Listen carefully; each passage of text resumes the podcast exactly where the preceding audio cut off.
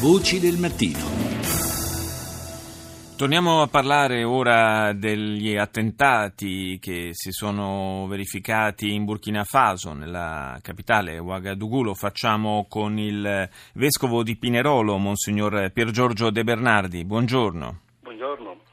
Lei è appena rientrato, rientrato Sono ieri. rientrato ieri, sì, ieri mattina da, da Parigi eh, sì, attraverso Parigi, eh, era eh, in Burkina Faso proprio mentre eh, si consumava quella, quella, strage, lo ricordiamo, 29 morti, eh, quali, tra i quali anche un bambino italiano di 9 anni, la sì. conferma è arrivata eh, tragicamente ieri. lei, Monsignor De Bernardi, ehm, è da tempo segue la situazione in Burkina Faso e credo che in questo preciso momento, forse vista anche la svolta democratica che c'è stata nel paese, forse nessuno si aspettava che si dovesse precipitare in questo incubo.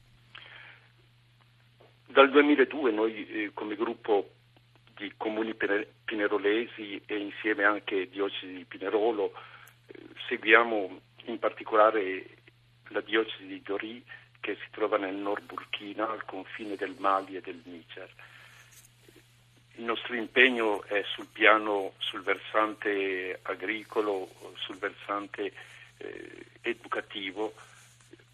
Abbiamo sempre trovato un clima di, di tanta cordialità e soprattutto di molta, molto legame tra le varie espressioni religiose presenti nel, nel nord del paese, in particolare tra musulmani e cristiani.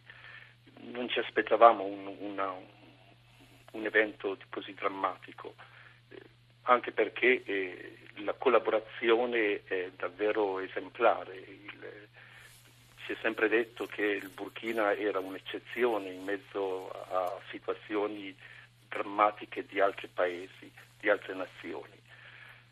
Ci siamo trovati al termine del nostro viaggio con questo evento drammatico eh, di cui eh, certamente eh, ci sono diverse spiegazioni. Ecco, la prima è quella di, di turbare un clima di, di serenità che già eh, che esiste all'interno delle varie espressioni sociali e religiose del paese.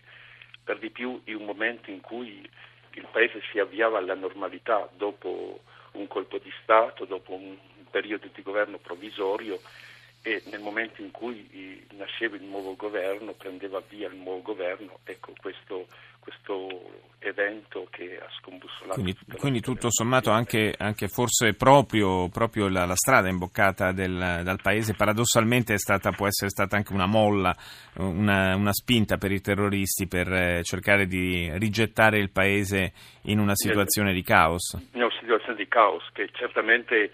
Eh, penso che abbia anche un risvolto, se vogliamo, pur nella drammaticità sì. del momento, un risvolto positivo perché abbiamo visto eh, che la reazione è stata immediata, forte, determinata.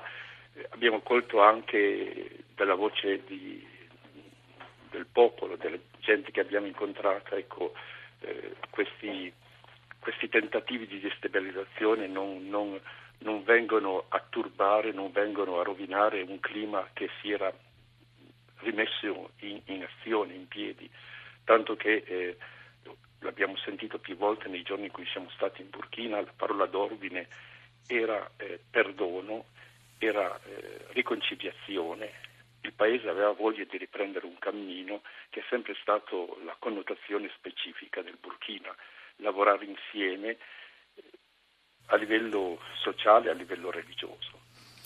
Sì, eh, tra l'altro non c'erano praticamente precedenti, c'era stato solamente l'anno scorso un, un episodio, un, un, attentato rivendicato da un gruppo eh, che si rifà allo Stato islamico, ma era sembrato un piccolo fatto episodico, questo evidentemente ha ben, una portata ben maggiore e ricordiamo tra le altre cose che il Burkina Faso è uno dei paesi più poveri al mondo. Quindi... Sì, certo, soprattutto il nord del Burkina. Eh nella, nella, scala, eh, nella, scala, nella graduatoria mondiale al terzo posto, eh, al terzo ultimo posto, sì. e, e, il nord del Burkina è ancora più segnato da una povertà, devo dire, vissuta con molta dignità.